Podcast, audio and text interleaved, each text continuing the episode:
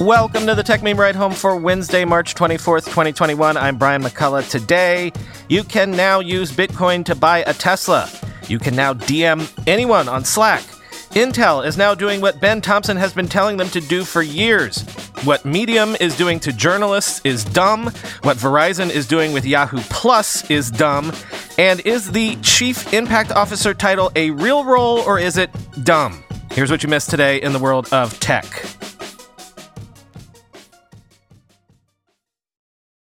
Hey, you can now buy a Tesla with Bitcoin. Only in the US for now, but coming to everyone later this year. Quoting CNBC, in order to accept the payment, Musk said Tesla is using internal and open source software. He added that Tesla, quote, operates Bitcoin nodes directly, end quote. Nodes are computers on Bitcoin's network that work to verify transactions and avoid the cryptocurrency from being spent twice. Tesla's image as an environmentally friendly car company sits at odds with the Bitcoin network's colossal carbon footprint.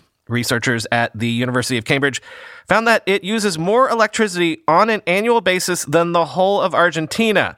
A 2018 paper published in Nature, arguably the most prestigious academic journal in the world, found that Bitcoin emissions alone could push global warming above 2 degrees Celsius, end quote. So there's that.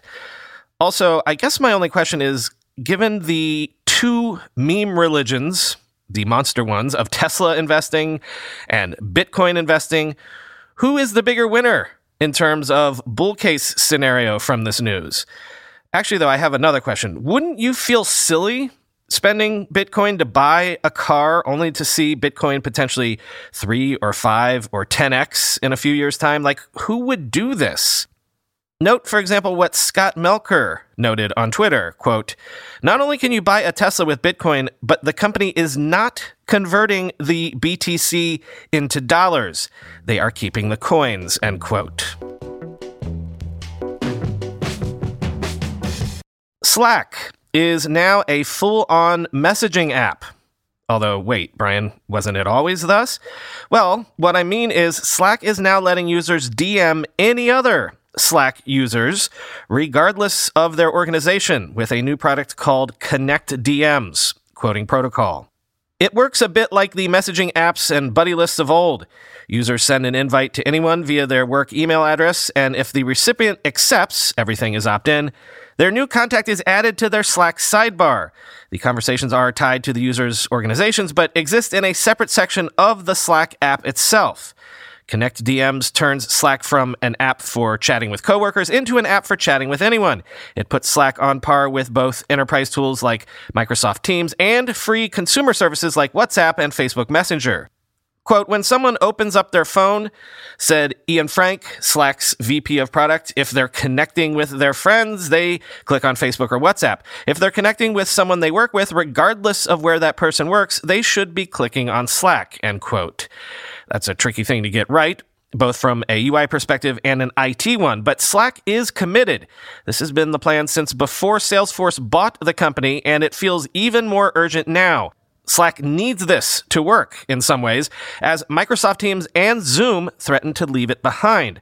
By expanding its purview, Slack gives users more reasons to try Slack, gives companies more reasons to adopt it, and makes Slack an even more central part of the modern workday, end quote. Quick note that Robinhood has announced it is filing confidentially for an IPO with the SEC, quoting Bloomberg. The company said in a statement Tuesday that it had submitted its filing to the U.S. Securities and Exchange Commission, confirming an earlier report by Bloomberg. Robinhood could go public as soon as late in the second quarter, but the timing could change, said a person familiar with the matter who asked not to be identified because it wasn't public. Bloomberg News previously reported that Robinhood was planning to file for an IPO this month. The company has selected NASDAQ as the venue for its listing, people familiar with the matter have said, end quote. So, with Roblox now out, Coinbase going public soon, and now Robinhood, the only one of the biggest of this cohort of unicorns that is still private is Stripe, right? Or am I missing someone else? Nothing like a bull market to really clear the decks.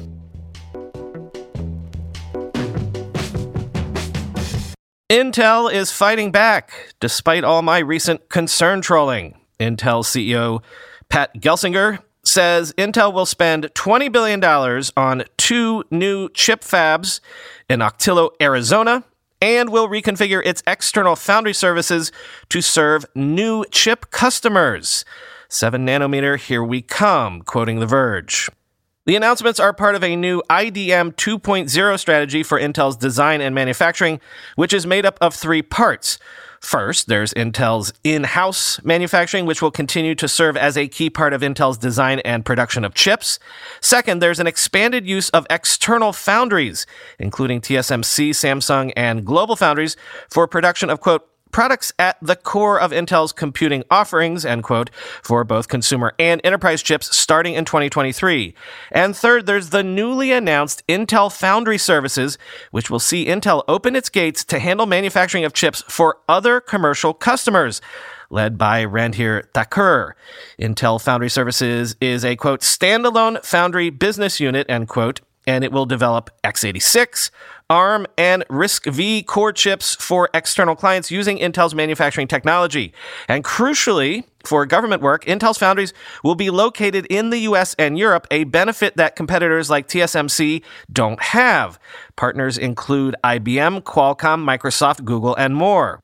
The expansion of Intel's manufacturing efforts, which include a $20 billion investment into new fabs in Arizona that will expand Intel's existing Ocotillo campus, come at a critical time. The ongoing global semiconductor shortage means that demand for chips is at an all time high. Adding Intel's foundries and its new foundry services business could help open up new avenues for companies to source the chips that are essential for everything from new video game consoles to new pickup trucks. Gelsinger also teased that more foundries are in the works, promising additional announcements of expansions in the US, Europe, and elsewhere in the world later this year, end quote. I would posit that what Intel is announcing here is basically the strategy that Ben Thompson has been screaming at them to do for years now. As Marcello Lima said on Twitter, quote, Clay Christensen taught us that in order to self disrupt, companies must create a separate business unit with autonomy and P&L responsibilities. It's exactly what Gelsinger is doing. At 7x EBITDA, is this Intel's Satya Nadella moment? End quote. Also, by the way, during the event announcing this news, Gelsinger said it would pursue Apple as a client for this new foundry services business. Right now, all those A series chips and Apple Silicon chips are actually produced by TSMC. So, given, you know, geopolitical concerns, might Apple be attracted to at least having some of its chip production done domestically? Perhaps. But also, hasn't Intel just spent the last couple of weeks dragging Apple with that revival of its Mac and PC advertising campaign? If you really want to convince Apple to let you make their M1 chips, why have you been making fun of them recently?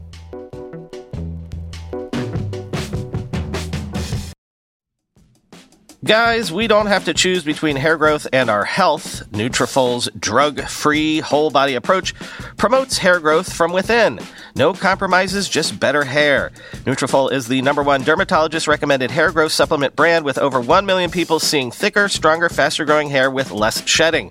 With Nutrafol, building a hair growth routine is simple. Purchase online, no prescription or doctor's visits required. Free shipping and automated deliveries ensure you'll never miss a day. See results in 3 to 6 months. While many supplements rely solely on ingredient studies, Nutrafol clinically tests final formulations to ensure their efficacy. In a clinical study, 84% of men showed improvement in their hair after 6 months taking Nutrafol's men's hair growth supplements. Take the first step to visibly thicker, healthier hair for a limited time, Nutrafol is offering our listeners $10 off your first month subscription and free shipping when you go to Nutrafol.com slash men and enter the promo code RIDE HOME. Find out why over 4,500 healthcare professionals and hairstylists recommend Nutrafol for healthier hair. Nutrafol.com slash men, spelled N-U-T-R-A-F-O-L dot com slash men, and enter promo code RIDE HOME. Selling a little or a lot? Shopify helps you do your thing, however you ka-ching. Shopify is the global commerce platform that helps you sell at every stage of your business, from the launch your online shop stage to the first real life store stage, all the way to the did we just hit a million orders stage? Shopify's there to help you grow, whether you're selling scented soap or offering outdoor outfits. Shopify helps you sell everywhere. From their all in one e commerce platform to their in person POS system, wherever and whatever you're selling, Shopify's got you covered. Shopify helps you turn browsers into buyers with the internet's best converting checkout, 36% better on average compared to other leading commerce platforms. And sell more with less effort thanks to Shopify Magic, your AI powered all star. Shopify transformed ResumeWriters.com from the spaghetti code backend I cobbled together in college to the world class commerce platform it sits on today.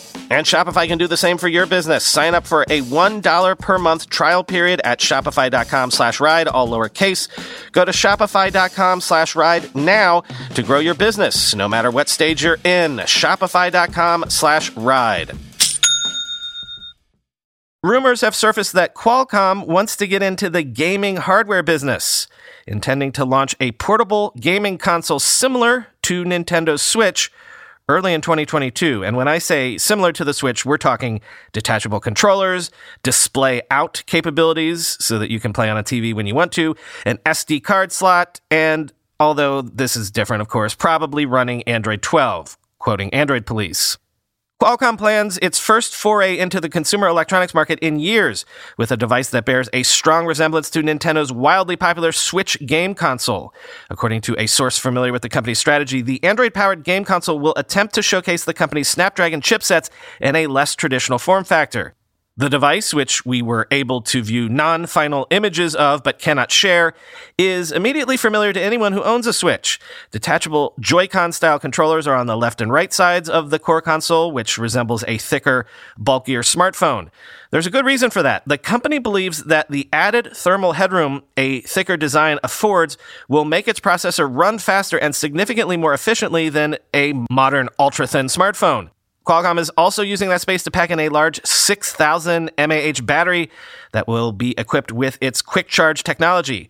According to our source, Qualcomm is using a premium supplier in the controller space to design and manufacture the gamepads, though we were unable to verify the name of that supplier. The exact dimensions of the console and its display also weren't made available to us. Like the Switch, Qualcomm's portable will support display out capabilities to play on an external TV or monitor, though it was unclear if that meant a dedicated port like mini HDMI or the USB C charging port that would serve double duty. An SD card slot will also be featured for expandable storage. The console will run Android 12 with a customized launcher and feature full support for Google's suite of Play apps and services. In a promising sign for fans of Fortnite giant Epic, Qualcomm currently hopes to support the Epic Games Store app on its portable at launch, meaning the long awaited Android app may finally be nearing its release. Qualcomm also has plans to build its own content portal. It was unclear if Qualcomm was interested in partnering with cloud streaming providers like Google's Stadia or Nvidia's GeForce Now, though the company's pride in the graphics capability of its own silicon would obviously make local play more of a showcase feature, end quote. Let's do two segments now from the Dumb Business Decisions file. First, Medium is offering buyouts to everyone on its editorial staff as it shifts its focus from doing its own publications in house to supporting independent writers a la on a platform. In other words, Medium is pivoting to a Substack like model again. Because really, the news here is Medium is pivoting again for like the 10th time, quoting Motherboard.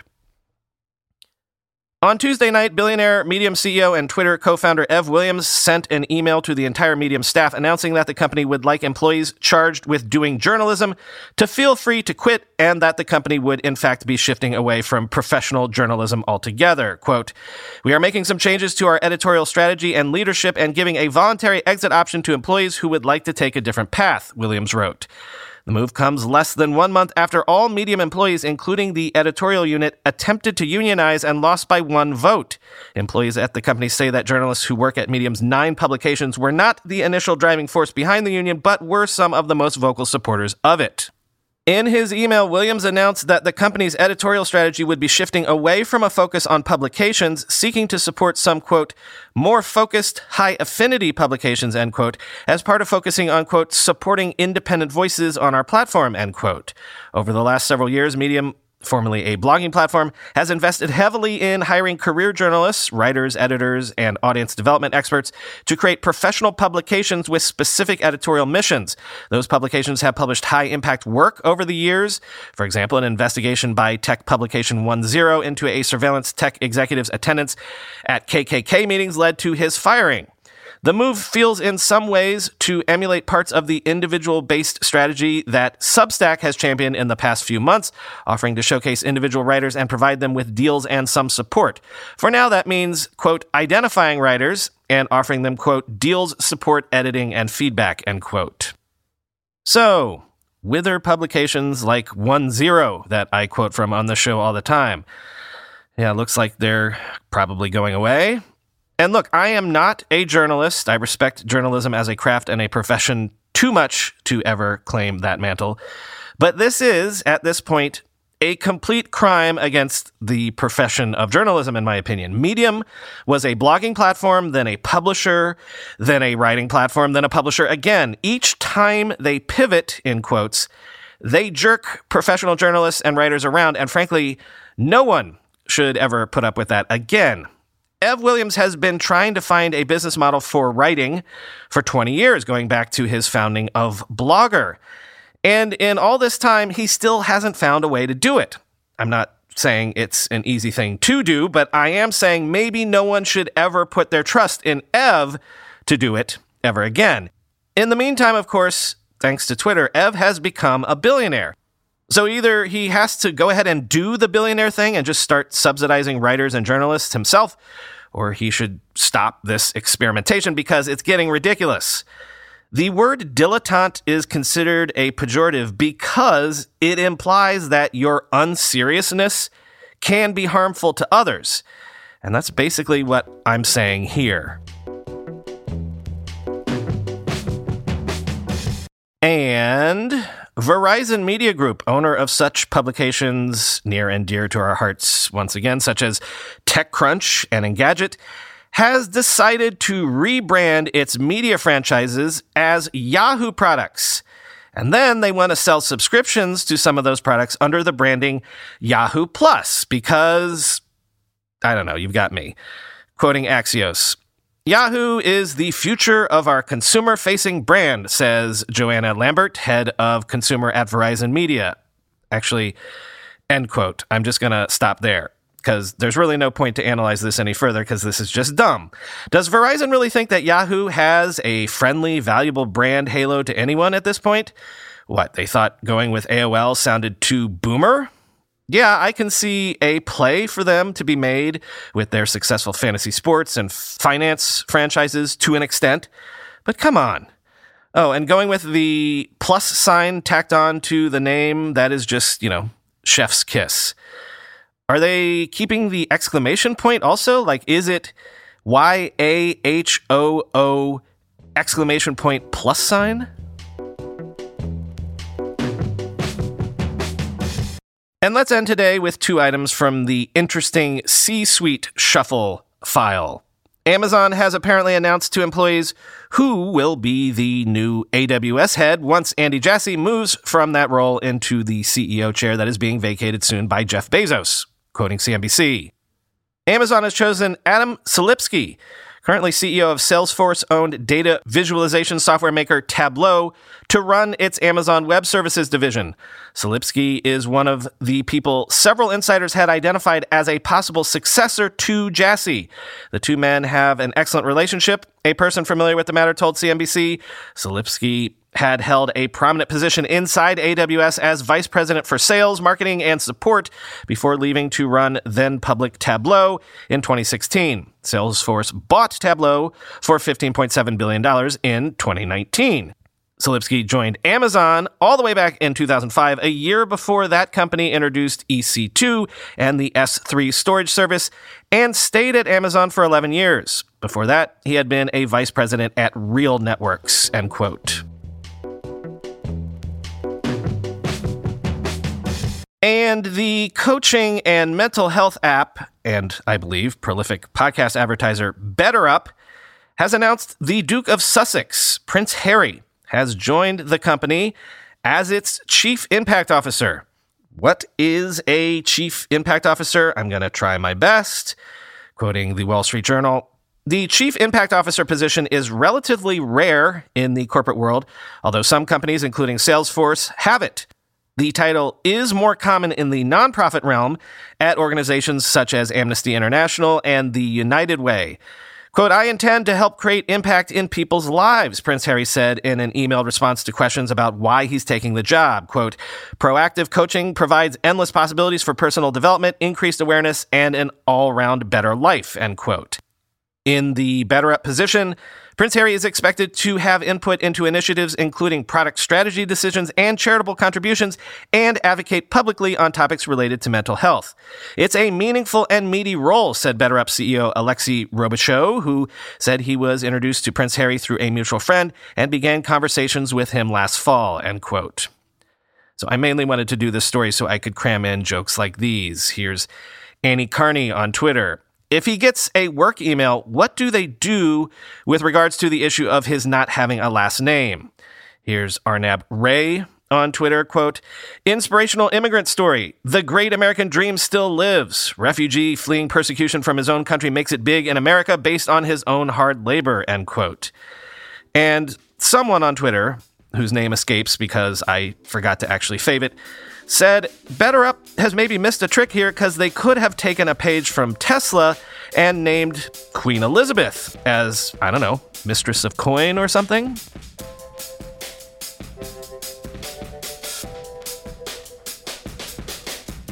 Nothing really pithy to end with today, especially as I don't want to have to follow those jokes. So, talk to you tomorrow.